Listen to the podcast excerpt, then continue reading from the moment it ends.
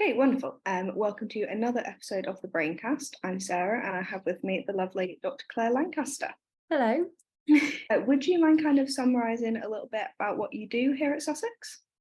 Yeah, um, so I'm a research fellow, um, primarily supported by Alzheimer's Society. Um, and my research is really centered around um, kind of understanding risk for Alzheimer's disease early in the lifespan and starting to think about how we can kind of mitigate risk, um, both through kind of lifestyle, but also mainly pharmacolo- pharmacologically at the moment. Yeah, no, that's really cool. So um, a lot, I think, of talk about Alzheimer's very much centres around the ageing population and things to watch out for when you're older. So what kind of made you think that it might be something we could target earlier than that? Uh, so for a start, we know like um, the pathologies of Alzheimer's, so amyloid and tau start like decades before somebody start to accumulate decades before somebody first comes to the memory clinic with symptoms. Um, and that kind of makes us think that we should kind of shift our gaze to at least kind of midlife um, but actually when you look at kind of risk factors um, lots of them start to come into play all the way from kind of early adulthood even adolescence and childhood. So for example out of the kind of um, more like lifestyle risk factors one of the key kind of things that can help protect your brain is education um, in early life. Um, and I mainly focus on the ApoE gene, um, which we'll probably talk about lots uh, later on, but we know that that has um, structural and functional brain differences in E4 carriers all the way from early adulthood. Um, and it also influences cognition in early adulthood. So it kind of suggests that we should be looking early. Yeah, no, it's really interesting, um, especially since I feel like we're talking a lot more about prevention than cure in kind of clinical research at the minute. So it's almost surprising that we haven't looked into this sooner, really. Mm. Um, do you think that there will be like a specific clinical application, or do you think it might be more of like a educating people on how to look after their own risk sort of thing? Um, I think it's going to be a bit of both, and probably a combination of both.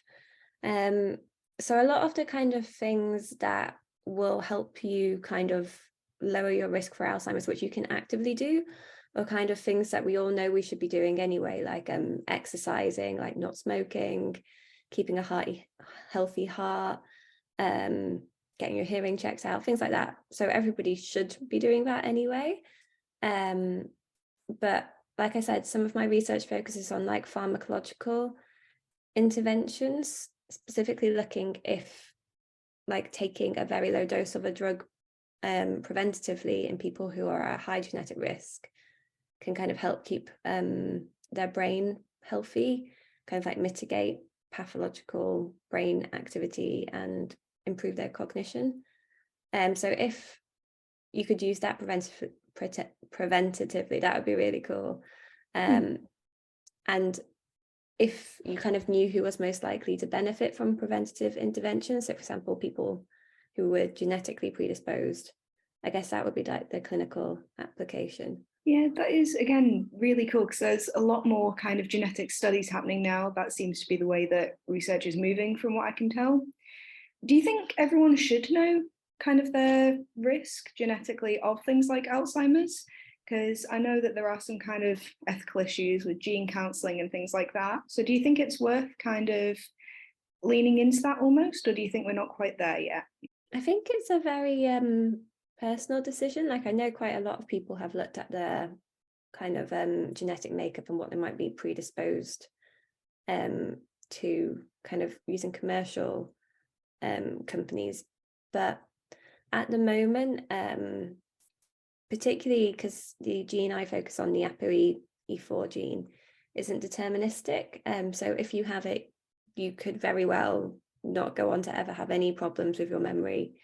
Um, so perhaps knowing would create more of a burden in that you'd always be worrying about it. Um, but I think if there's something you could do specifically that's different if you were a carrier versus not a carrier of that gene, then it might be worth knowing. Yeah, definitely. Was that something you kind of had questions about with your study? Because I know you are kind of testing people's genetic makeup. Was there ever a point where you wanted to let people know, or was it always something you were going to keep private? Um, it was always something we were going to keep private. Um, I think actually the kind of um, government kind of suggestion at the moment is not to release um, genetic information in this way. And like you said, we would need to do some counselling if we told somebody they were at 12 times the risk of future Alzheimer's disease or whatever. Um, and also it makes it a bit easier for me not knowing what kind of genotype everyone is and also probably to recruit because quite a lot of people don't want to know their risk. It's definitely kind of a tricky problem. I've heard it from a few different lecturers with a few different opinions. So it's always a fun one to ask about. Yeah, I guess what did you think? Because you took part in the research. I um, um, I don't know. I was curious, but I'm the kind of person who likes unpicking questions and finding stuff out for the sake of it. And obviously, I have a decent background in genetics, so I think probably someone who didn't know so much might think a bit differently than me because mm. I did a dissertation in Alzheimer's disease. So I kind of already had a bit of background there that a lot of people wouldn't. Mm. Um, I think overall it is, like you said, probably safer not to let people know, just in terms of, I imagine that would be a lot of paperwork as well, actually. Yeah. on a very real level. Kind of speaking of things with studies, was there anything that you weren't able to investigate that you would have liked to pry more into? So I think if I had more kind of resource and it will hopefully be something I look into later on. I'd like to look a bit more into like individual differences. Um, because at the moment we're trying to treat like ApoE E4 carriers, so the people who are genetically higher at risk, like one kind of big homogenous group and actually like there's so many like differences like people have different um kind of cardiovascular health different kind of education levels um sex is a big factor that comes into play that we're not kind of adequately addressing that um and obviously the longitudinal impact of both kind of trying to control the effects of this gene and kind of just letting it run naturally would be interesting to look at yeah, no, that as well. Um, I think I can't remember the exact statistic, but it was that women are much more likely to develop Alzheimer's in general. Mm-hmm. Um, is that independent of the gene, or was it with both? I can't remember off the top of my head. I think it interacts with the gene as well. So, mm-hmm. um, ApoE4 carriers who are female are more likely than males. So I feel like that's not one I've seen around just sort of in public much. It was something mm-hmm. I came across in a paper. I think with wider public awareness getting better kind of around Alzheimer's as well, is there any misinformation you've seen spreading around about it that you'd like to correct? Or do you think that the kind of charity campaigns we're seeing at the moment are pretty accurate?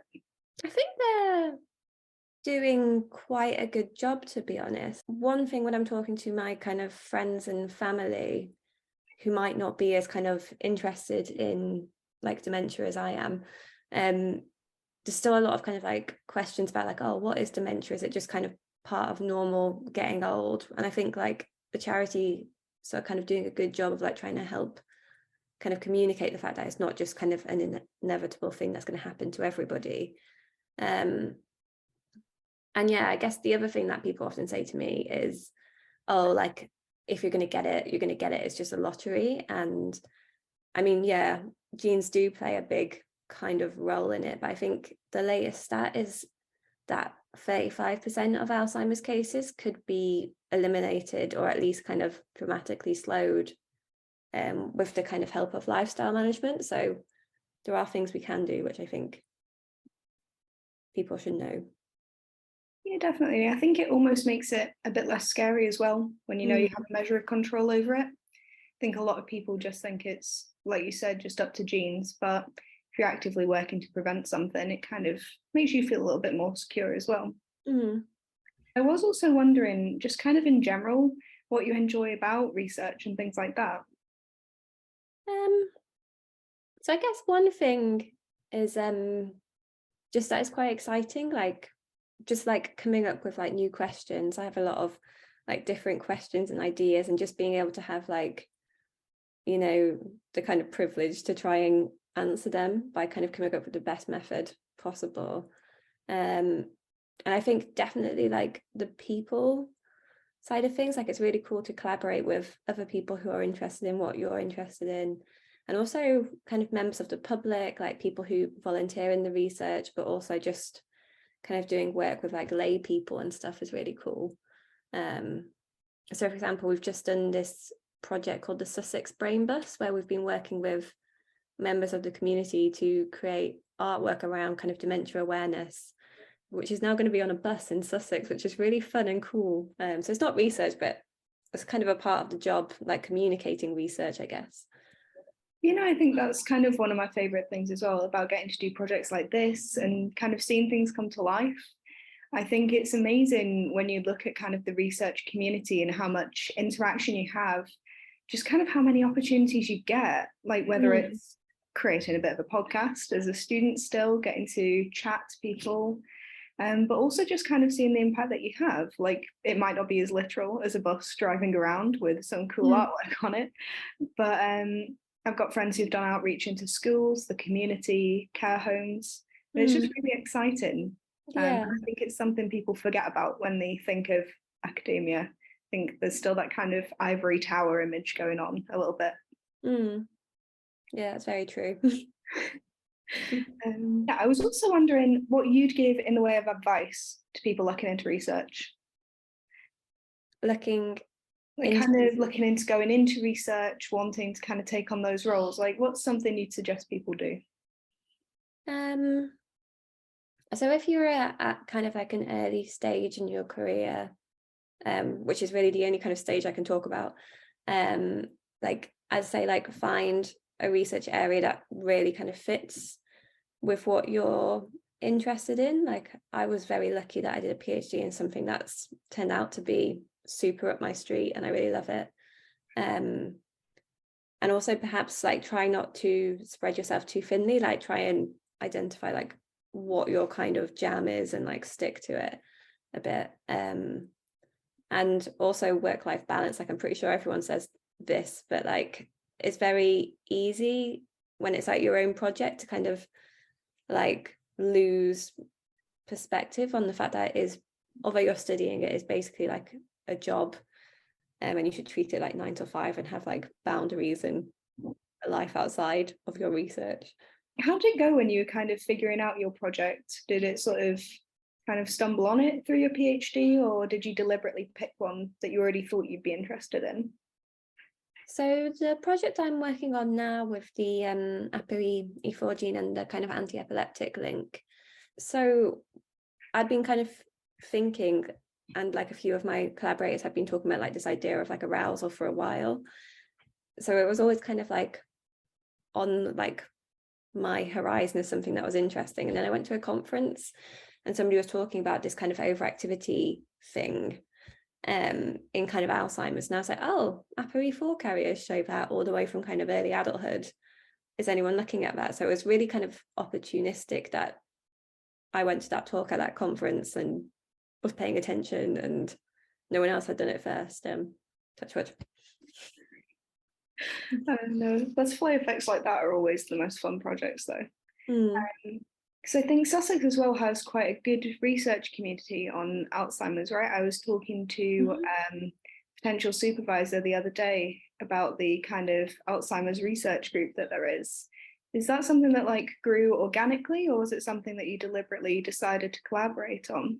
So I think it grew quite organically. So I did my um, PhD at Sussex back in, I think I started in like 2014 and there was already um, quite a lot of ApoE E4 researchers in like the different schools so like in life sciences and psychology and neuroscience and kind of different working at it from like different angles. And i think that's probably like in 2015 or 2016 they got like the alzheimer's doctoral training center and um, jenny rusted and louise serpell did. And i think from that point on there's just been a lot of apoe interested people floating around you know, it is kind of great when things like that happen as well. Me and my friends have an ongoing joke that everything always leads back to the Serpell lab. So uh, mm-hmm. um, I was also wondering about kind of the community aspect of it outside of working. I know you said it was quite like a job, but what have you found it like moving from kind of PhD to